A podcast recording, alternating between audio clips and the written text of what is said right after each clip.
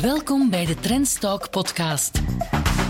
Ontdek of herontdek in deze podcast de vrouwen en mannen die werken aan onze toekomst en hier hun visie en uitdagingen met ons delen. Dag beste kijkers en welkom bij Trendstalk. Op 1 januari was er een verjaardag die in alle stilte aan ons is voorbijgegaan. Op die dag bestond de Vlaamse vervoersmaatschappij De Lijn 30 jaar. En het was ook de eerste officiële werkdag voor de nieuwe directeur-generaal van De Lijn, opvolger van Roger Kestelot, mevrouw eh, Anne Schoeps. En zij is onze Trendstalk-gast vandaag. Van harte welkom. Eh, is het iets of wat gevierd intern, die 30 jaar eh, De Lijn? Nee, nog niet. We gaan daar wel iets voor voorzien, maar uh, we gaan toch een groter feest voorzien na de coronaperikelen natuurlijk. Vandaag gaat dat in stilte voorbij, laat ons zeggen. Er zal waarschijnlijk een kleine attentie zijn voor de medewerkers, maar ja, we kunnen vandaag niks echt organiseren om uh, eh, 30 jaar te vieren, echt, ja. U heeft uw eerste 100 dagen achter de rug hè, als uh, directeur-generaal van De Lijn. U heeft een voorgeschiedenis lang bij de NMBS, waar u onder andere de, de ICT-afdeling leidde. U bent dan in 2017 overgestapt naar de federale overheid. Waarom heeft u uiteindelijk gekozen voor deze job bij eh, De Lijn? Wel, het is een beetje een terugkeer naar een oude liefde, mobiliteit. Ik heb 26 eh, jaar bij de NMBS gewerkt, uh, in verschillende functies. En uh, ja, ene keer wanneer je met mobiliteit bent bezig geweest, natuurlijk, dan ene keer als die microbe je gebeten heeft, dan ga je daar sowieso terug. Het is ook een zeer interessant domein met heel veel uitdagingen natuurlijk. En ook de sociaal-economische impact die je daar hebt, is natuurlijk zeer groot. En de impact ook naar het klimaat toe. Nu, de uitstap naar de federale interne audit was ook zeer interessant. Maar vermits dat de functie vrij kwam eh, bij de lijn, heb ik toch eh, geopteerd om die richting terug uit te gaan. het is voor overheidsinstellingen niet zo evident hè, om, eh, om managers met een hoog profiel aan te trekken, omwille van ook de vrij lage verloning, zeker in vergelijking met de privésector. Wat drijft u om toch te kiezen voor die publieke dienstverlening? Het feit dat je echt die sociaal-economische impact kunt hebben en dat je echt iets kan veranderen op het vlak van mobiliteit is heel belangrijk. En, en daar wil ik echt mij voor engageren, dat we die impact ook effectief kunnen realiseren met de lijn. En ik denk, ja, daartegenover een hoger loon, ja, dat, uh, dat weegt niet in de schaal ten opzichte van hetgeen dat je echt kunt bijdragen maatschappelijk. Ja, u heeft zich nu 100 dagen, drie, vier maanden kunnen inwerken in de lijn. Wat is de situatie waarin dat de lijn nu zit? Ja, er zijn, uh, wat ik gezien heb bij de lijn de voorbije honderd dagen is dat dat uh, een uh, organisatie is met veel mensen die dat heel erg gemotiveerd zijn en die ook echt wel een bijdrage willen leveren aan de verbetering van het openbaar vervoer. Er zijn natuurlijk ook een aantal al uitdagingen bij de lijn, opportuniteiten voor verbetering. Um, je ziet aan de klantentevredenheid dat we daar zeker nog wel wat werk aan hebben. Ook op het vlak van het productieapparaat op zich, de infrastructuur die we vandaag hebben, zijn er zeker verbeterpunten. Organisatie op zich is ook nog heel erg hiërarchisch. Uh, ik denk dat we veel meer moeten samenwerken en een beetje uit onze silo komen natuurlijk. En ook op het vlak van digitalisering zijn er toch wel een heel aantal aandachtspunten uiteindelijk binnen de lijn waar dat we zeker de voorbije jaren al verbetering gemaakt hebben in de digitalisering naar de klant toe, maar waar dat we ook intern toch nog wel wat werk hebben om alles uh, beter op uh, poten te zetten. Ja, er zijn wel een aantal pijnpunten. Jullie organiseren elk jaar een tevredenheidsenquête. We zullen even kijken naar de cijfers. Ja, vorig jaar was natuurlijk een, een atypisch jaar wegens corona, maar als we kijken naar 2019 dat mogen we toch wel zeggen dat dat een echt uh, rampjaar was. 72.000 uh, klachten zijn er toen uh, binnengekomen. Er waren 31 stakingsdagen. Um, stiptheid um, staat met stip op één, waar dat de meeste klachten over binnenkomen. 30.000 klachten over stiptheid. Dat was een stijging ten opzichte van 2018 met 113 procent. Er waren ook 250.000 ritten geschrapt hè, in 2019. Op de tweede plaats service, klachten over chauffeurs die niet uh, de bereidwilligheid tonen om mensen te helpen of misschien wat onvriendelijk zijn. Um, en uh, de informatieaanbod, uh, dat was ook een grote stijging van 2000 naar meer dan 4000, dus meer dan een, een verdubbeling. Um, misschien even over die stiptheid. Ja, dat is iets waar dat, um, de lijnen verantwoordelijkheid in heeft, maar de steden zelf natuurlijk ook. Hè, want die, de bussen en de trams die staan ook stil in de file. Ja, ja natuurlijk. En dus uh, de bussen en de trams die staan wanneer dat ze in het gewone verkeer zitten, staan gewoon tussen de auto's en moeten mee in de file staan wachten natuurlijk. Dus uh, vandaar ook het belang om samen met de verschillende vervoerregio's te gaan kijken of dat er mogelijkheden zijn om de doorstroming te verbeteren en natuurlijk aparte busbanen in te leggen, zodanig dat je eigenlijk die tijdwinst wel kunt hebben, doordat je sneller kunt zijn dan uh, met de auto natuurlijk. Uh, nu, we hebben ook zeker in coronatijd ook een ander probleem gehad. Veel bussen die te vroeg reden uiteindelijk, omdat er weinig verkeer was ten opzichte van andere situaties, de normale situatie. En dat is dan ook weer niet goed. Dat is dan natuurlijk ook weer niet goed. Uh, zeker uh, wanneer dat, dat lijnen zijn met een hoge frequentie, dan ga je daar als reiziger weinig last van hebben. Wanneer dat lijnen zijn met een lage frequentie natuurlijk, om één keer om het half uur, om het uur, een bus of een tram, ja, dan als je net je bus gemist hebt, ja, dan sta je voor uh, een uur langer of een half uur langer natuurlijk te wachten op, op de volgende tram of de volgende bus. Dus dat is een punt waar dat we intern in de organisatie zeker moeten opwerken. Um, nu, dat is niet altijd zo eenvoudig natuurlijk. En je kan niet uh, heel traag gaan beginnen rijden op uh, de baan natuurlijk. Of je kan ook niet zomaar gaan stilstaan overal en zegt hij, ik wacht even. Dus, maar, uh, dus dat is iets waar dat we de chauffeurs wel moeten op sensibiliseren om daar toch wel aandacht voor te hebben en ervoor te zorgen dat ze eigenlijk relatief op tijd aan de halte zijn. Maar ook op andere vlakken moet er meer misschien met de chauffeurs gewerkt worden, want ook over die chauffeurs zijn er heel wat klachten die, uh, die er binnenkomen. Dat is uh, zeker heel opmerkelijk eigenlijk in de coronatijd. Uh, en dat heeft ook veel te maken met het feit dat ja, de chauffeurs zitten vandaag afgesloten en er is dus een plastic folie eigenlijk geplaatst. Maar ook ervoor waren er veel klachten hè, over ja, de service. Ervoor waren ja, er ook wel wat klachten, maar ook we zien dat dat nu effectief, dus ook wanneer dat we de klantentevredenheidscijfers bekijken, dat eigenlijk de rol van de chauffeur als ambassadeur van de lijn dat die eigenlijk een beetje verloren gegaan is. En dus de mensen stappen nu ook van achter op de bus op en niet meer van voor. Dus dat contact is er ook niet meer altijd.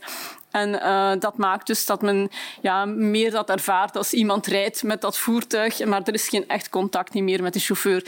Dus op dat punt zie je wel dat er dus in de tevredenheidsenquête dat er heel veel punten waren waar dat de chauffeur nu eigenlijk slechter op scoort dan vroeger.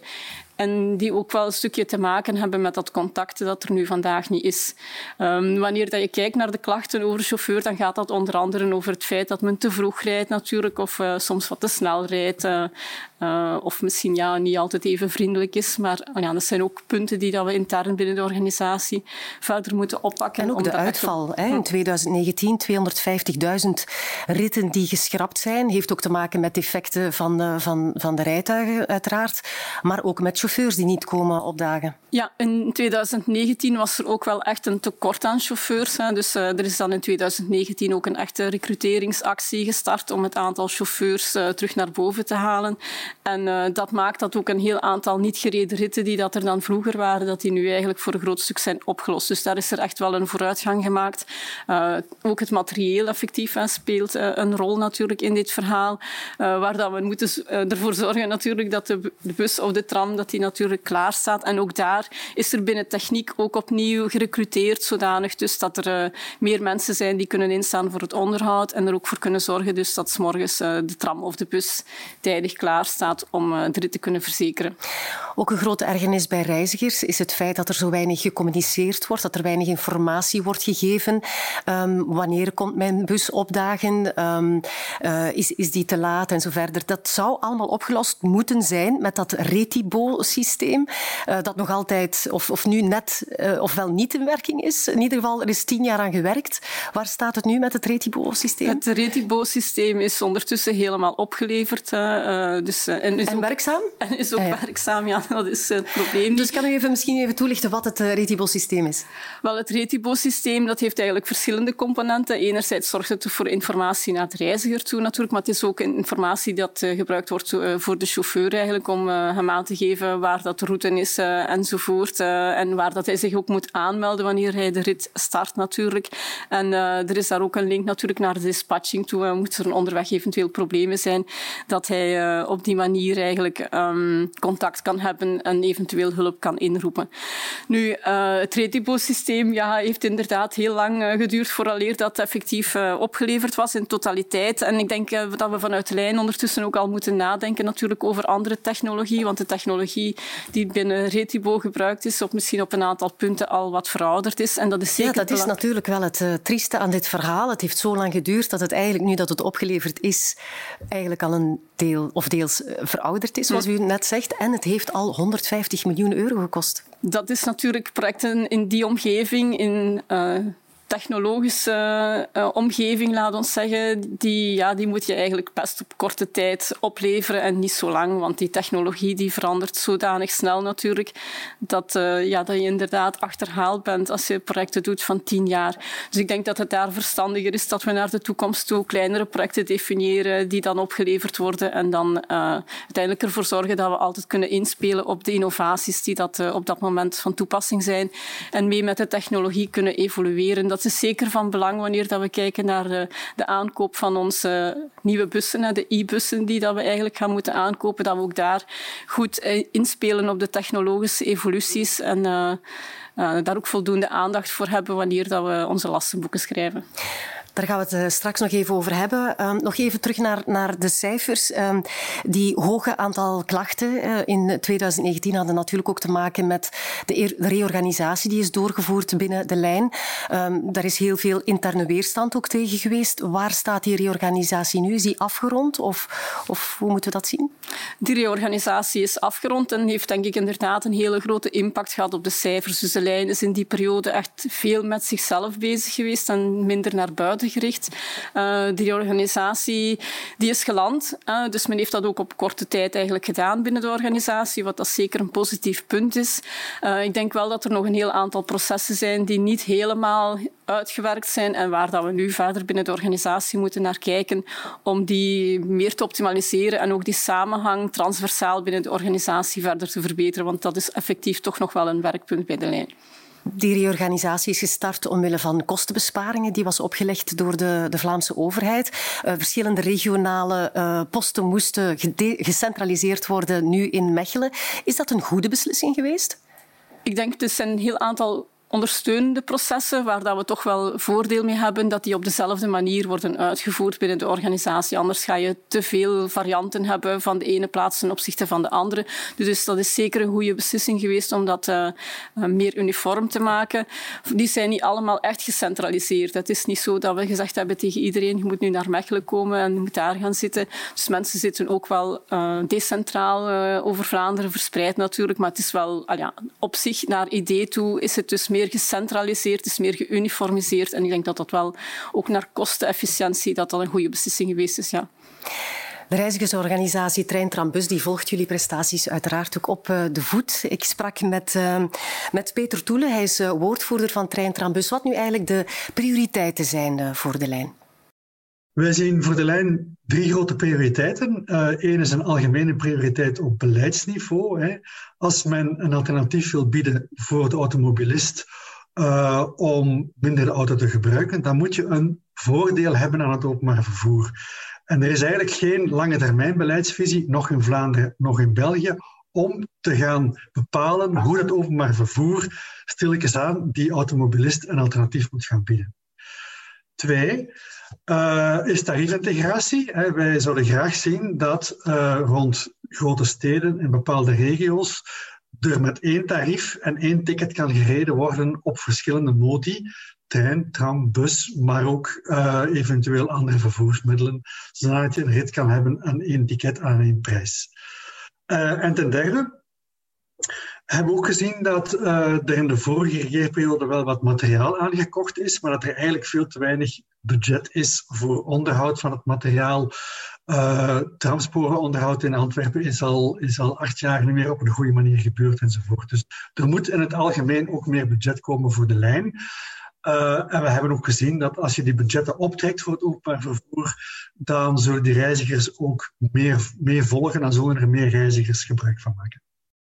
Ja, het was een hele boterham. Laten we beginnen met het eerste punt wat hij uh, zegt. Uh, Peter Toele, uh, het openbaar vervoer is natuurlijk ook een alternatief voor de wagen. Dat is ook een van de doelstellingen van, van de Vlaamse overheid, hè, omwille van ons grote fileprobleem. Die model shift waar iedereen nu over spreekt, die moeten we inderdaad gaan waarmaken nu. Um, welke rol precies kan de lijn daarin spelen? Wel, de, lijn die heeft vooral het kernnet en het aanvullend net te verzekeren. Dus dat wil zeggen eigenlijk de grote lijnen tussen de steden en dan een beetje meer naar eh, de gemeente daar rond uh, verzorgen dat er voldoende vervoer is. Dus wij gaan ons daar vooral op concentreren natuurlijk, op de invulling uh, van dat kernnet en dat aanvullend net. dan heb je het treinverkeer natuurlijk, dat dan ja, de algemene treinnet uh, verzekerd. En dan achteraf natuurlijk het stukje vervoer op maat, waar dat dan een reiziger eigenlijk kan aansluiten op het kernnet, aanvullend net of uh, rechtstreeks op het treinnet natuurlijk. Dus wanneer dat allemaal een goed samenhangend geheel is, hè, dat performant werkt en wanneer dat aansluitingen tussen die verschillende vervoersmodi eigenlijk goed op elkaar afgestemd is, dan zou dat moeten een goed alternatief kunnen zijn voor de wagen natuurlijk. Hè. Dus de lijn moet daar natuurlijk zijn rol in spelen. Wij zijn één van de spelers natuurlijk in dat globale uh, netwerk dat er vandaag is. En wij moeten natuurlijk ons stuk verzekeren Hetgeen dat wij vanuit de lijn zeker willen doen, is er voor zorgen dat wij aan de reiziger een goed beeld kunnen geven hoe hij zich eigenlijk van deur tot deur gaat kunnen verplaatsen. Enerzijds met de trein misschien, een stukje met de bus of de tram en anderzijds dan misschien met een ander deelfiets of uh, deelauto of te voet, uh, zodanig dat hij dus gemakkelijk eigenlijk uh, van A naar B kan geraken. maar die last mile of de first and last mile waar u nu over spreekt, hm. daar heeft de lijn geen monopoliepositie niet meer in. Hè. Dat wordt nu uitbesteed, is beslist. Ja, dat wordt uitbesteed. Hè. Dus, dus uh, uh, binnen de vervoersautoriteit, die dus staat voor het vervoer op maat, die dus eigenlijk die rol gaat overnemen. Maar ik denk dat we naar de toekomst vooral moeten gaan kijken hoe dat we met verschillende partners uh, kunnen samenwerken om eigenlijk dat geheel goed te laten functioneren. Dus uh, de lijn samen met uh, de andere openbaar vervoerpartners. Hè. Er is dan NMBS, TEC en MIVB natuurlijk. En dan natuurlijk het stukje dat eigenlijk voorzien is rond de Maasspelers, staan ons zeggen, die dan eigenlijk de voor... Mobility as a Service, ja, hè? Ja. ja. Um, ja, dat is ook iets waar dat we op moeten inzetten. Um, wie voert hier um, deze gesprekken? Wie neemt daar uh, het, de, ja, de, de, de leiding in? in de gesprekken over het geheel, ja, dat is natuurlijk uh, bepaald op het beleidsniveau van hoe dat, dat net er natuurlijk zal uitzien. Uh, wij gaan nu samen kijken met de verschillende partijen die daarin betrokken zijn, hoe dat we naar de toekomst toe samen Maar die gesprekken lopen al? Die gesprekken die lopen al natuurlijk. Hè. Dus maar bijvoorbeeld de aansluiting tussen uh, de lijn en NMBS. Dus daar willen we nu effectief dus, uh, samen gaan kijken van hoe kunnen we beter aansluiten. Ik denk wat dat daar vooral belangrijk is, is natuurlijk dat we voldoende data met elkaar kunnen uitwisselen, zodanig dat we dus, uh, wanneer dat er eventueel vertragingen zijn, dat we ook gemakkelijk aan de reiziger kunnen weergeven wat dat de impact is op zijn verder traject natuurlijk, wanneer dat hij ja, moet een aansluiting hebben met een bus of een tram of, uh, of iets anders natuurlijk. Ja. Mobiliteitsspecialisten zeggen de, de NMBS of de trein zou de ruggengraat moeten zijn. Uh, de lijn speelt daarop in. Dan heb je inderdaad nog het, het, het deelvervoer, dat je die laatste, laten we zeggen, kilometer misschien nog met een deelstep aflegt of misschien met een taxi. Dan komen we bij het tweede punt. Dat zou allemaal onder één tarief moeten gebeuren. Dat zou veel gebruiksvriendelijker zijn voor de consument, voor de reiziger. Is dit haalbaar? Ook daar moet er denk ik naar de toekomst toe gekeken worden om op dat vlak meer samen te werken. Dus er zijn al een aantal uh, initiatieven. Uh, het Brupas-project uh, dat onder andere loopt voor het genverkeer. Dat is dan een stukje eigenlijk rond Brussel waar dat er dan vooral eigenlijk tarief- en ticketintegratie is. Want veel van die dingen gebeuren dan via de Mobipkaart. maar dat kan natuurlijk verder uitgebreid worden. Dat zou algemeen best van toepassing zijn. Dus daar is er ook een traject te volgen met de verschillende vervoerpartners. Dus om te gaan zien of dat we naar betere betere tariefintegratie en een beter ticketingsysteem kunnen komen. Ideaal natuurlijk zou zijn dat de drempel van het ticket dat die voor de reiziger eigenlijk volledig weg is. En dat hij maar moet valideren waar hij opstapt uh, of welk vervoer hij gebruikt. En eigenlijk op het einde van de maand, bij wijze van spreken, een factuur zou kunnen krijgen waar dat op staat uh, hoeveel keer hij met de bus of met de trein of uh, met een deelauto of deelfiets eigenlijk gereisd heeft. Dus, maar dat is iets dat misschien naar de toekomst toe zeker op de radar moet staan voor de verschillende maatschappijen binnen de vervoerssector. Maar dat ga je niet van vandaag op morgen natuurlijk zomaar kunnen realiseren. Zijn er voorbeelden in het buitenland waarvan we kunnen leren? Er zijn zeker voorbeelden in het buitenland waar dat geheel al meer geïntegreerd is natuurlijk. Uh, Maar natuurlijk zit in de context natuurlijk van vandaag. Hè, en elke vervoersorganisatie heeft zijn eigen systemen. Dus ja, om daar echt goede aansluiting op te vinden, dat, uh, dat vraagt wat tijd. Het derde punt dat uh, uh, meneer Toele aangaf is de investeringen, de aankoop, maar ook zeker belangrijk het onderhoud van nieuwe bussen en trams. afgelopen woensdag heeft u strategisch plan, uw visie 2030, al bekendgemaakt. U sprak van een investering van 3,2 miljard euro. En dan gaat het over de bussen. De budgettering voor de trams moet nog gemaakt worden. Of is men aan het maken? Er zijn verschillende aspecten. Enerzijds is er de vergroening van de vloot die we dus moeten doorvoeren. Uh, dus de 3,2 miljard gaat enerzijds over de aankoop van nieuwe bussen, maar ook eigenlijk de transformatie die daarbij nodig is voor de stelplaatsen. Want we hebben dan bijkomende laadinstallaties nodig, ook om die bussen natuurlijk te laden. Uh, maar daarnaast is er natuurlijk ook wel nood aan uh, investeringen in de bestaande infrastructuur. we zien bijvoorbeeld het de RISE voor de trams, dat die vandaag uh, erg verouderd zijn. Uh, wat maakt dat dus de, de, snelheid waarmee dat we over de RISE kunnen rijden, dat die dus lager ligt dan dat je normaal zou mogen verwachten op een, uh, op een infrastructuur die in goede toestand is. En wat ook maakt dat uw snelheid dan ook lager is natuurlijk ten opzichte van andere vervoersmodi, wat u eigenlijk sowieso minder interessant maakt. Dus daar gaat ook de volgende jaren denk ik serieus moeten meegekeken worden van hoe dat we die inhaaloperatie kunnen doen om ook uh, op het vlak van traminfrastructuur om daar uh, de nodige vernieuwingen te doen, zodanig dat dat net uh, terug op punt staat en dat we terug op een normale snelheid kunnen rijden. Ook naar het aspect van veiligheid is dit zeer belangrijk, want want na een tijd creëer je eventueel onveilige toestanden of moet je een stuk van het net gewoon afsluiten omdat je daar niet meer kan rijden met je tram. Er wordt nu onderhandeld over een nieuwe uh, beheersovereenkomst. Um, is er bereidwilligheid om dit geld, die meer dan 3 miljard euro, op tafel te leggen?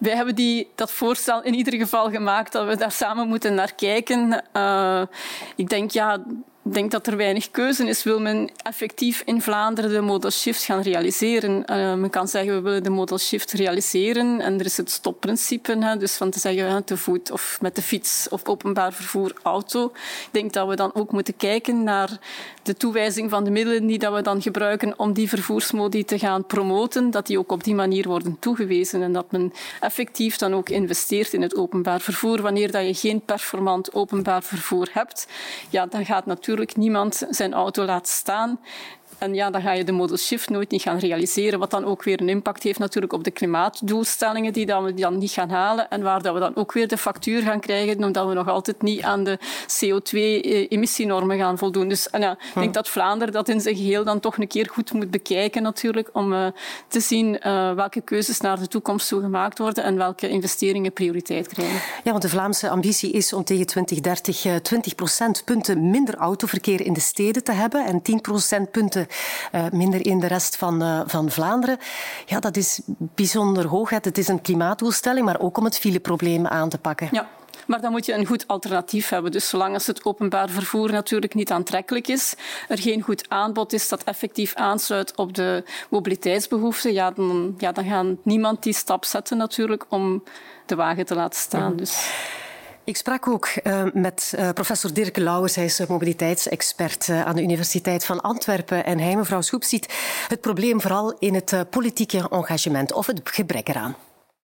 Ja, de lijn is geëvolueerd van het troetelkindje, wat zo in het begin van deze eeuw was, naar het zwarte schaap voor de Vlaamse regering. En heel tekenend is het feit dat, dat qua exploitatiebudgetten echt op dieet is gezet en met steeds minder middelen een goede service moet kunnen blijven leveren. We zien dat op dit moment vier op de vijf mensen die op de bus of op de tram zitten, zijn mensen die geen alternatief hebben, die op het moment uh, van die verplaatsing geen auto ter beschikking hadden. Dus dat betekent dat er echt wel een, een, een, een behoefte is, sociaal gezien dan, aan openbaar vervoer. Maar blijkbaar is dat niet uh, ja, de eerste bekommernis uh, van de overheid op dit moment. Eenzelfde iets kan gezegd worden rond uh, ja, heel uh, de historie rond uh, elektrische bussen. De, het feit dat, dat investeringen op dat vlak enorm achterblijven als je vergelijkt met andere regio's in andere landen. En dat op die manier klimaatdoelstellingen, milieudoelstellingen, ik denk maar aan lage emissiezones, dat die in het gedrang komen. Een aantal zaken hebben we al besproken, maar misschien toch nog eerst op het, op het eerste punt dat professor Lauwers zegt. het is geen openbaar vervoer is niet meteen een prioriteit, zo lijkt het wel, want de lijn is al jaren op dieet gezet. Ehm, is dit een moment, zeker na het coronajaar, dat er ook meer investeringen mogelijk zijn om dat kantelpunt te maken? Maar ik denk dat we vooral binnen de lijn onze oefening goed moeten doen om te kijken wat dan we effectief aan middelen nodig hebben. Dus ja, ik denk dat het normaal is binnen een organisatie dat je voor een stuk zegt van uh, de middelen die dat je hebt ten opzichte van hetgeen dat je eigenlijk aan output moet genereren en wat dat je eigenlijk moet aan prestaties leveren. Dus ik denk die oefening moeten we goed maken samen uh, binnen de organisatie en ook samen natuurlijk met het beleidsniveau om te kijken wat dat de behoeften zijn voor de lijn naar de toekomst toe om een goede dienstverlening te kunnen verzekeren. Dan is er natuurlijk ook nog het aspect rond de tarieven natuurlijk. Dus uh, wij zijn vandaag voor 20% kostendekkend. Dat heeft natuurlijk ook te maken met het feit dat we relatief lage tarieven uh, toepassen natuurlijk binnen de lijn. Dus Hoewel er, al serieuze prijsstijgingen zijn geweest hè, de laatste jaren. Er zijn al een aantal prijsstijgingen geweest natuurlijk. Hè, maar 2,5 euro voor een rit natuurlijk is uh, niet zoveel. Hè, voor een gans uur te reizen natuurlijk. Maar ik denk dat we daar ook moeten kijken naar de toekomst toe. Wat dat er eventueel mogelijk is om meer naar flexibele tarieven te gaan. zeker ook om mensen meer te stimuleren om uiteindelijk uh, niet meer de bus en de tram te nemen in de piekperiode, maar eerder in de dalperiode. Denk maar er zijn mensen die eh, het openbaar vervoer moeten nemen. Daar spreekt professor Lauwers ook over. Hè. Vier op de vijf van de mensen die het openbaar vervoer nemen, hebben geen alternatief. Hm. Kunnen niet zeggen, ah, mijn bus komt niet opdagen, dan zal ik maar de auto nemen en mij in de file gaan uh, zetten. Die hebben geen alternatief. Nee, nee. Ah, ja, en daar moet er ook zeker gezorgd worden dat er een goed aanbod is, zodanig dat iedereen uiteindelijk bediend kan worden. Dat is dat inclusieve karakter dat we natuurlijk altijd binnen de lijn moeten respecteren.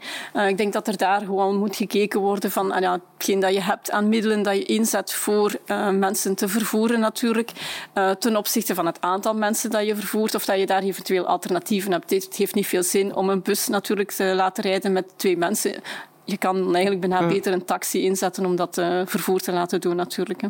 Maar het gaat ook over de prijs. U sprak over 2,50 euro voor een, voor een ticket. Mensen die alleen maar een bus kunnen nemen omdat er geen alternatief is en daarvan afhangen. Ja, voor hen tikt dat wel aan, hè? Ja, ja, dat is inderdaad. Dus, en daar moet altijd rekening mee gehouden. Dus het is niet van dat we zeggen van die tarieven moeten echt veel hoger worden. Maar ja, ik denk dat we wel moeten kijken welke flexibiliteit dat we eventueel kunnen binnen dat tariefmodel uh, toepassen om eh, er toch voor te zorgen dat we eigenlijk ook daar een beetje de shift kunnen realiseren eigenlijk van uh, uit de piek naar de dalperiode. Omdat dat ook wel een impact heeft natuurlijk op uh, de kostenstructuur van de lijn. Hè. Want wanneer dat je een hoge piek hebt die dat je moet verzekeren, ga je ook veel middelen moeten natuurlijk in, inzetten om dat vervoer te kunnen, kunnen uitvoeren.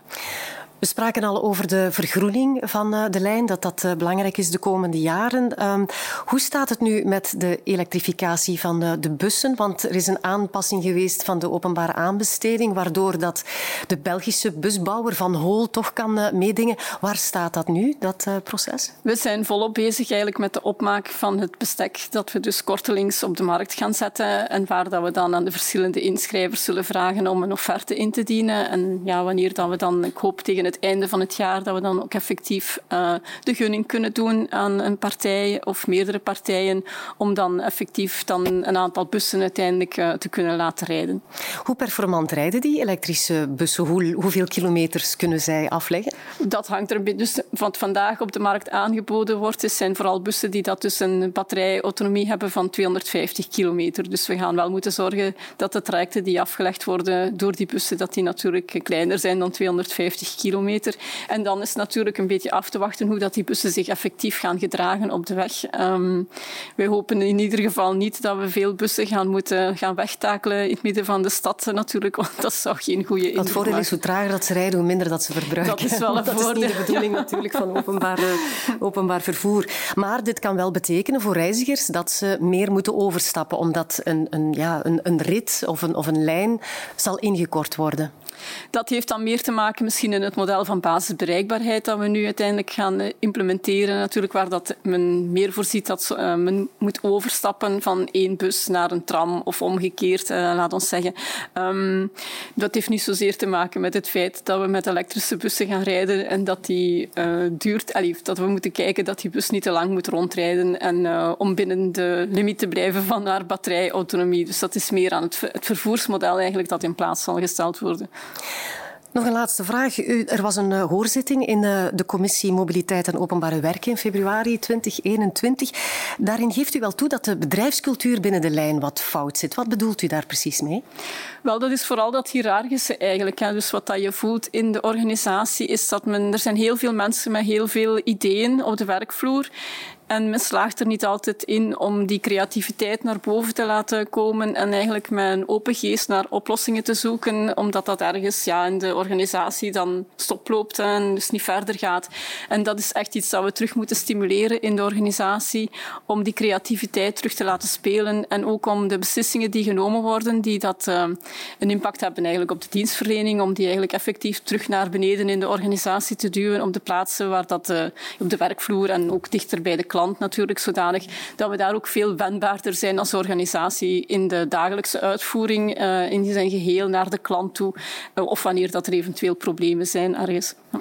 Dat is een mooie ambitie, maar hoe krijgt u dat gedaan? Heeft u daar al ideeën over? Ja, ja ik heb daar wel al ideeën over. Ja, dat gaat vooral eigenlijk voor een stuk ja, uw leiderschapsmodel in de organisatie gaan aanpassen en de leidinggevende ook daar ook echt op stimuleren om uh, ja, te kijken naar de talenten die in, aanwezig zijn in de organisatie en die ook verder mee te ontwikkelen en mensen ook wel een stukje te challengen in hetgeen dat ze doen en ook een duidelijke weg te geven van waar dat ze naartoe moeten en hoe dat zij hun bijdrage kunnen leveren eigenlijk in het geheel. Hm. U staat voor grote uitdagingen de komende jaren. Ik wil u heel erg eh, bedanken, Anne Schoeps, voor uw aanwezigheid om uh, dit uh, Trends-gesprek samen te hebben. En mijn collega van Trends, Roeland Bijl, had ook een gesprek met mevrouw Schoeps. Dat leest u aanstaande donderdag in Trends Magazine. Bedankt voor het kijken. Ik wens u nog een fijn weekend. Trendstalk is de wekelijkse afspraak op kanaal Z, op trends.be en op deze Trendstalk podcast voor een goed gesprek over de thema's die ons alle aanbelangen. Tot volgende week voor een nieuwe aflevering.